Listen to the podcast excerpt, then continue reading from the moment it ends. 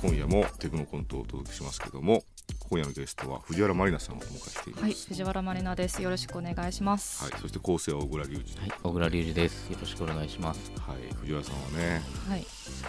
初とは思えないコントをね先月いやいやうんもう、え NSC ぶりにネタをかけま した。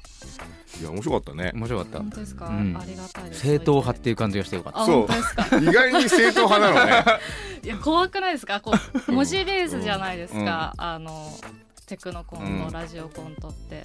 怖くて。うんうん文章で面白いのを書くプレッシャーみたいなので、なんうん、か、顔と動きが封じられてるかそうら、ですね本当はね。はい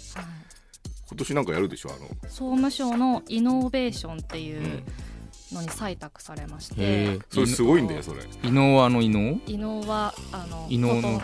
異なる能能能力の、うんうんイノベーションってあの国が変な人を見つけて変な人を支援してくれるっていう制度なんですけど、変な人認定されたそうの。なんです国に変な人と認定されまして すごいこう支援そうをだよ受ねけるんで歴す史よをたどると天才認定とかもしてたあれだよねあそうなんですね、うん、でいろんな認定をしてるそうとこだろかがあらって第1回とか落合陽一さんそとうそうそかおーなんでちょっとねそれを頑張って、まあ、無駄作りっていうのが、うんまあ、コンテンツからちょっと研究にうん、シフトわしあ、それて、素晴もらっしいこととじなゃんなかい。面白いことになったらいいなっていう年ですね。いやでもあれなんですよねその藤原さん見ててやっぱ俺他人とは思えなくてはい、ちゃんとくだらないことをね、でも本当は実装割と大変じゃん大変です。でもそこの実装の大変さに、まあ、時々負けているとこをねネタにするとこもあるけど、なんかそういうなんでしょうあの根本はでもさコントと同じでさワンアイデアじゃん、はアい、イデアとかでそれを形にしてなんか人のの心を軽くしたいというか。そういうののさスケールしていくアイデアを考えられない人って続けられないんだよねうん、うんうんすごいワンアイデアですごい少ない予算で自分だけでやるっていうこととたくさんの人を巻き込んでたくさんの予算でやるっていう両方がやっぱできてないとスケールしていかないとねそアイうデアっですてねね。本当にそうです私も結構基本的に一人でやっちゃってるんで、うん高くて1万円ぐらいのものなんですよ作るものって予算が、でもこれからちょっともっと大きいものを作っていきたいなっていうのはありますね、それですごい面白くなったらいいですよね、うんうんうんそうなんだよねだから僕も最初一人で全部やってて、だんだんなんか立ち行かなくなってきて3人でやってみようかなっていう、で3人でやってきて今はもういろんな人巻き込んでうんやるようになってるけど、なんかでも藤原さんが強いのは1人でも1万円でも作れるってとこだと思うんだよねあー人によってはなんか1000万以上ないと作れないみたいな人もいてあそういう人は弱いと思うようーんなん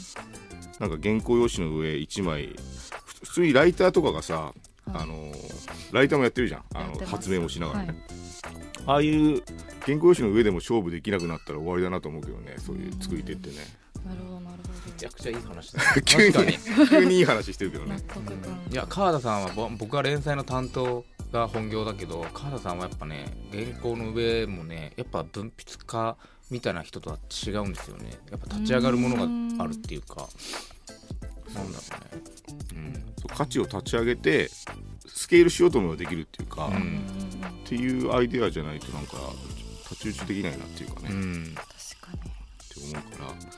すごいシリアスな話になって申し訳ないんですけどいやうんいやすごい藤原さんは割とでも AR3 兄弟っていうか川田さんがやってた特に初期の頃のうんうん正当な後継遺伝子みたいのはありますもんねある勝手にあのーあれね、あのーどっちが先とか後とかじゃなくて、うん多分同時代でも同じことをやってたと思うんうで、ん AR3 兄弟の初期は本当無駄作りっぽいのたくさんあるしなそうそうそうそう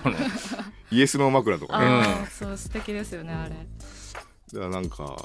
他人とは思えないけどだからなんかスケールするネタ考えてみるなんか藤原さんが過去に作ったものを急に大げさあにしてみるというやりたいですそれ。音の中だとさ、はいスケールできるじゃん、はいでいろんなもう手だれのさ芸人たちがうん演じてくれるし、スケールちょっと最大限のスケールをやってみるやりたいやりま音すの中。で今まで作ったものをうんなんかもうっんとそう何か大きそうくねしていく。家族藤原アベンジャーズみたい な無駄アベンジャーズみたいラなーメンジャーズいいですね。まあいっぱいありますね数増やすうん大きくする高級にするうんそうそうそうそ機う能を増やすとか。機能を増やすそうでそういうことの中にあれかもしれないよそうイノベーションのヒントもあるかもしれないしそうですねこれもしかしたら作れるかもしれないっていうふうになっていくかもしれないです、ねそうそうそうじゃあそれやってみよう、んはい楽しみにはい、はいお願いします失礼します塚本先生ご報告がありますおうあなんだね平井君国会での本会議で先生がお飛ばしになったヤジが大変問題になっております本当か全体的に酷評されていますが特に年金払っているやつは全員どうかしているという一言が議論を呼んでいるようですこのままですと離党の余儀がありませんそうか最近はいろいろ厳しくてかなわんなでも私はヤジを飛ばしたいんだヤジを飛ばすために議員になったところもあるんだヤジが私のアイデンティティなんだよそれは重々理解しておりますヤジを飛ばすことがアイデンティティだが人には嫌われたくないこれどうにかならんかネット通販で見つけたものなのですがもしかしたらこれを使えば周りを気にせずにヤジを飛ばせるかもしれませんおなんだこれは自動 ASMR マシーンはい ASMR というのはオートノマスセンサリーメリディアンレスポンスの略で直訳すると自律感覚絶頂反応という意味です自律感覚絶頂反耳に息を吹きかけられるとゾワゾワしますよね応おおゾワゾワするそれですおおそれなのかそういった動画が近年インターネットで流行っています食べたりささやきながら喋っている動画をヘッドホンで聞くととても耳心地がいいのですほうこのマシンを通して喋るとどんな言葉も ASMR に変換されるのですこれを使えばいつも通りのヤジもなんだか気持ちのいい言葉に聞こえてくるので今回のように炎上することはないかと思っている次第です不快感を排除したヤジを飛ばすことができるのではないでしょうかお一回試してみよこちらのヘッドセットをつけてマイクに向かって何か喋ってくださいううえ5分間えー年金払ってるやつは全員どうかしてるすごいおお低レベルな悪口がセクシーに聞こえるぞ大変気持ちのいい ASMR でしたこのマイクを通すと内蔵されているソフトウェア側で ASMR のような音に変換しそれがスピーカーから出力されるという仕組みになっていますそしてこのスピーカーは指向性のあるものなのでヤジ対象者の耳に直接届くようになっていますおお他の議員などに聞こえないということかさようでございますそうか明日の予算委員会で使ってみるよ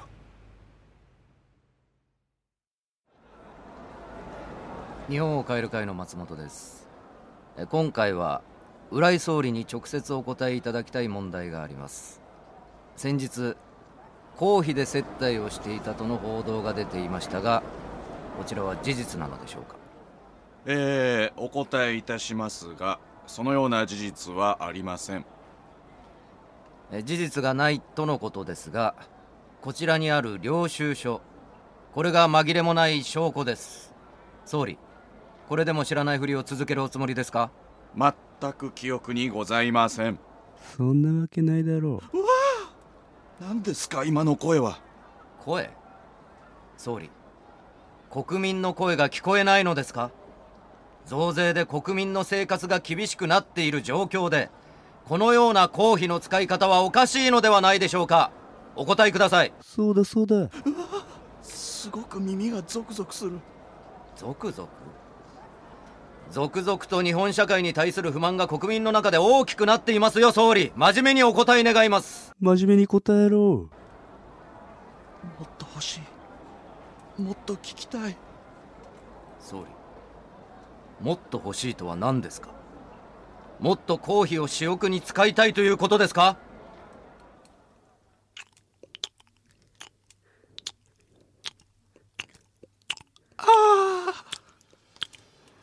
総理質問にお答えください総理だ大丈夫ですか総理まさか総理が国会であんなことになるとは思わなかったな思いもしませんでしたねしかし ASMR で人を気持ちよくさせるのは大変楽しいなよし